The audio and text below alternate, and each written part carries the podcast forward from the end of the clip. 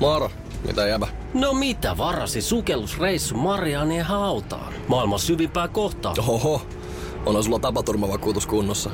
Meikäläinen ihan tässä töihin vaan menossa. No YTK, onhan sulla työttömyysvakuutus kunnossa. Työelämähän se vasta syvältä voikin olla. Kato ansioturvan saa alle 9 eurolla kuussa.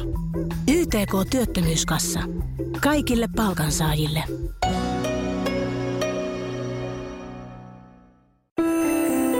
Tämä on Radio Play alkuperäissarja.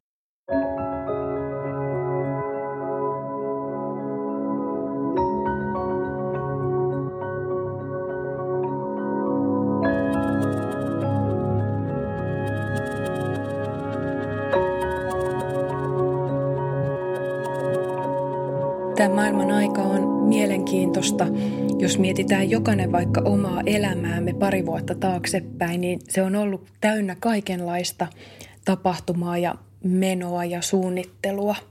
Tätä aikaa kaikkea, mitä, mitä jaetaan yhdessä, niin yhdistää kuitenkin se, että ei eri puolilla meidän yhteiskuntaa oikeastaan käytetä mihinkään niin paljon energiaa kuin siihen, että meidän rajallisuutta – piilotetaan ja meidän elämän määrää aikaa piilotetaan ja kuolemaa piilotetaan. Me käytetään siihen valtavasti energiaa, että se rajallisuus ja kuoleminen ei tulisi näkyväksi. Silti se koskettaa meitä jokasta ja on tärkeää miettiä, että mitä ihmettä se kaikki siihen liittyvä oikeasti tarkoittaakaan ja mikä on siinä semmoista, minkä takia meidän kannattaisi sitä välillä, sitä omaa rajallisuuttammekin pysähtyä jotenkin tarkastelemaan ja ymmärtämään ja ja myös meidän kuolemanpelon vaikutusta meihin itseemme, että, että paljonko se vaikuttaa meidän päätöksiin ja elämän kulkemiseen. Mun työ on käydä tärkeimpiä keskusteluita ennen kuolemaa. Saattohoitokodilla keskimääräinen hoitoaika on ihan kaksi viikkoa vaan. Ja siinä todella psykoterapeuttina ja sosiaalipsykologina asetutaan ihmisten sisäisen ja ulkoisen todellisuuden äärelle ihan sinne ytimeen – ne keskustelut, minkälaisia läpi käydään, niin jollain tavalla ne sisältää kaiken sen ihmisyyteen liittyvän, mitä, mistä meidän pitäisi tulla koko ajan tietoiseksi ja, ja karsii sitä turhaa pois, mikä meitä usein saattaa rajoittaa ja painaa arjessa. Vastikään tuossa sovin tapaamisista nuoren äidin kanssa, joka on sairastanut useamman vuoden vakavaa syöpäsairautta ja on tiedetty jo useampi vuosi, että se tulee aikanaan johtamaan kuolemaan.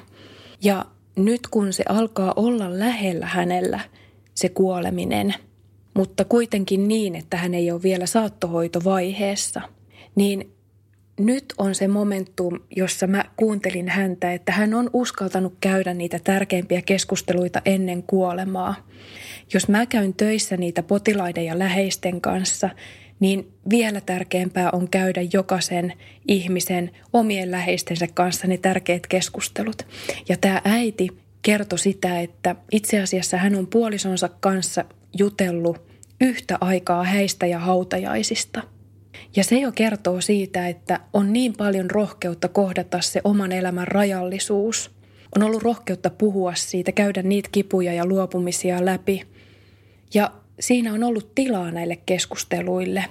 Tässä me nähdään se, että jos mä esitän väitteen, että, että puhutaan suoraan siitä kuolemisesta ja elämän rajallisuudesta ja siihen liittyvistä asioista, niin vapautuukin energiaa sille, mikä meidän elämässä oikeasti on tärkeää ja merkityksellistä. Tämän nuoren äidin kertoma se, että puhuttiin yhtä aikaa häistä ja hautajaisista, niin on hätkähdyttävän avointa, aitoa ja, ja semmoista, että siellä se elämän halu ja kokemisen halu on syntynyt siitä, että on tietoisuus siitä rajallisuudesta ja siitä, mihin ainakin haluan sen jäljellä olevan elämän käyttää. Eli rohkeus puhua synnyttää tilaa elää.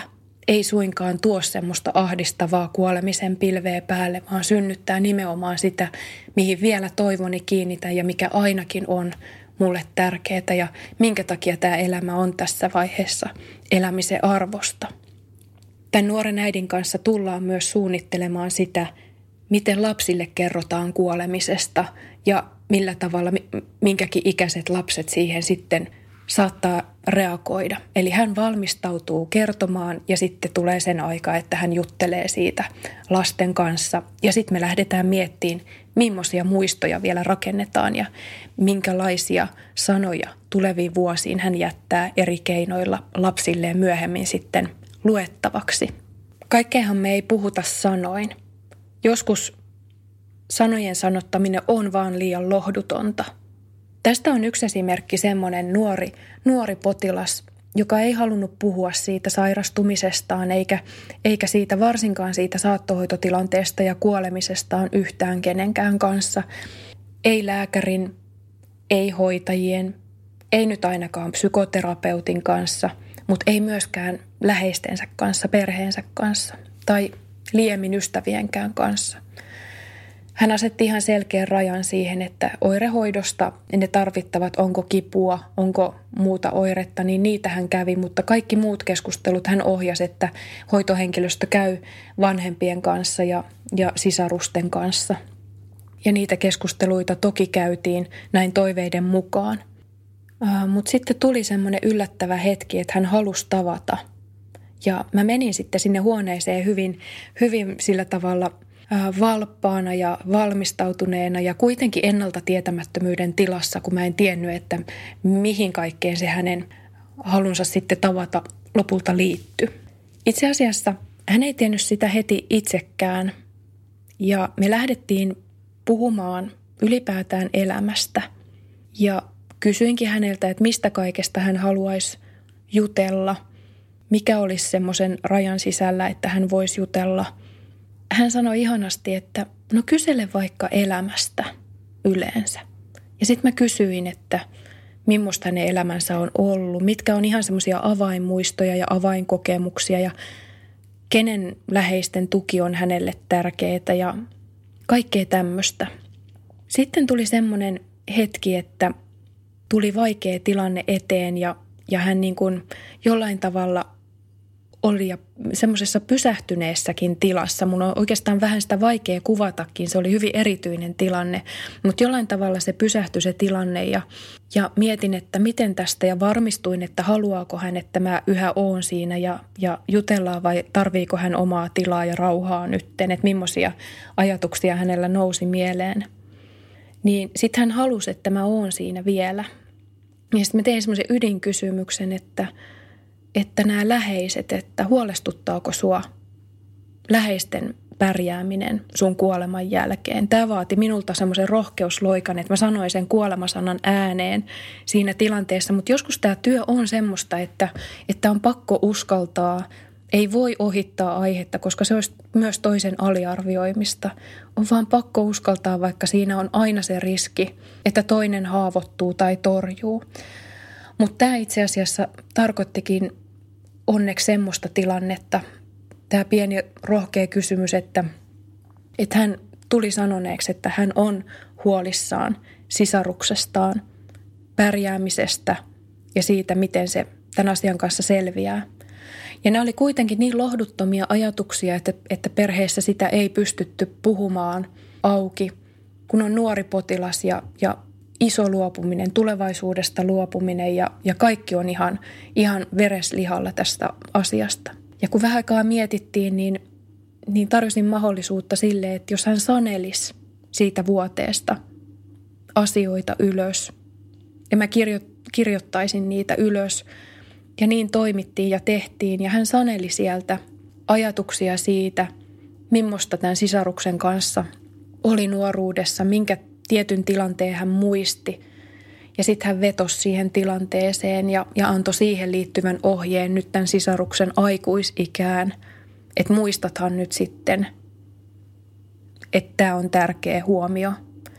Ja sitten hän saneli vielä siihen tosi kauniisti kiitoksen sanoja siihen kirjeeseen siitä, että tämä sisarus oli yötä päivää oman elämänsä täysin sivuun laittaen kuitenkin ollut siellä – saattohoidon huoneessa hänen kanssaan, hänen rinnallaan, jakanut sitä tilannetta, lukenut ääneen kirjaa, katsonut telkkaa yhdessä, jutellut niitä näitä, mutta jakanut kuitenkin sitä todellisuutta, vaikka sille ei ollut niitä sanoja. Ne oli nyt kirjoitettu tähän kirjeeseen ja jotenkin se ajatus, että, että sitten se kirje todella, hän allekirjoitti sen, hän allekirjoitti sen kirjeen omin käsin sieltä vuoteesta. Ja siitä sai vielä selvää siitä, hänen käsialastaan se oli hänen allekirjoituksensa. Se taitettiin se paperi kirjekuoreen, suljettiin ja hän tyyntyi siitä ajatuksesta, että se kirje annetaan hänen sisarukselleen, kun hän on kuollut. Ja niin toimittiinkin.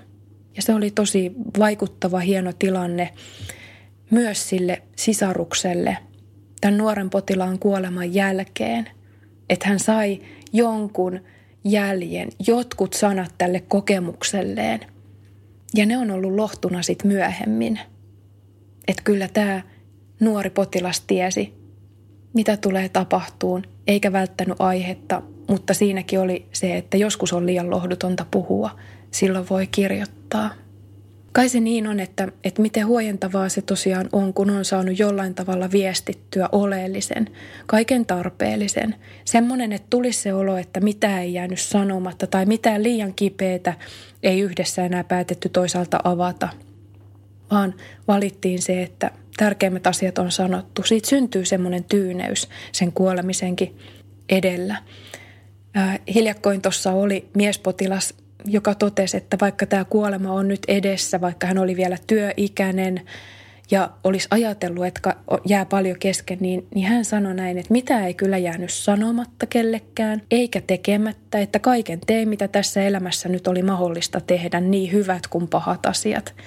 Jotenkin sekin oli tosi kaunista, että hän ei syyllistänyt itteensä eikä arvottanut näitä asioita, vaan, vaan niin kuin hyväksyen totesi, että, että hyvät ja pahat on tehty, että elämä on ollut täynnä tapahtumia ja hän koki, että se on ollut just semmoinen hänen elämänsä. Sitten hän sanoi myös aika ihanasti, että, että nyt oikeastaan odotan jo vähän sitä kuolemaakin, että mitähän siinäkin sitten tapahtuu. Että joskus voi olla myös niin, että kun on, on sairastanut kauan, niin on jo aika valmis ja voi olla hyvin levollinenkin puhumaan näistä ihan ydinasioista. Läheisillä yksi suurimpia keskusteluaiheita sen rakkaansa kuoleman jälkeen on se, että ehtikö puhua kaiken tärkeän. Ja suurin taakka on se, jos asioita jäi sanomatta, kun ei ensi uskaltanut ja sitten ei enää ehtinyt. On niin tärkeää puhua silloin, kun kaikki on vielä riittävän hyvin – ne avainasiat, ne sydänasiat, mitkä jollain tavalla siinä tilanteessa nousee esiin. Tai silloin, kun kaikki on hyvin, niin vähän etsien sieltä sydämen sopukoista niitä, että mikä ainakin on tärkeä puhua tai minkä haluan, että toinen rakas ihminen tietää.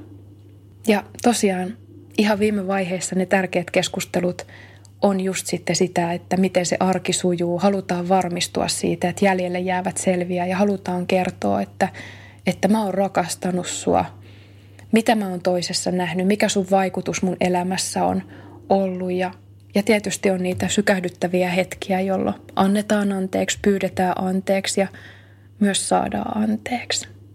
Mitkä on sun tärkeitä viimeisiä keskusteluita, jotka itse asiassa voiskin käydä jo silloin, kun kaikki on tosi hyvin. Mikä niiden keskustelujen jälkeen olisikin jotenkin semmoinen kukoistus, mikä niistä voisi syntyä. Moro, mitä jäbä? No mitä varasi sukellusreissu Marianien hautaan? Maailman syvimpää kohtaa. Oho, on sulla tapaturmavakuutus kunnossa. Meikäläinen ihan tässä töihin vaan menossa. No YTK, onhan sulla työttömyysvakuutus kunnossa. Työelämähän se vasta syvältä voikin olla. Kato ansioturvan saa alle 9 eurolla kuussa. YTK Työttömyyskassa. Kaikille palkansaajille.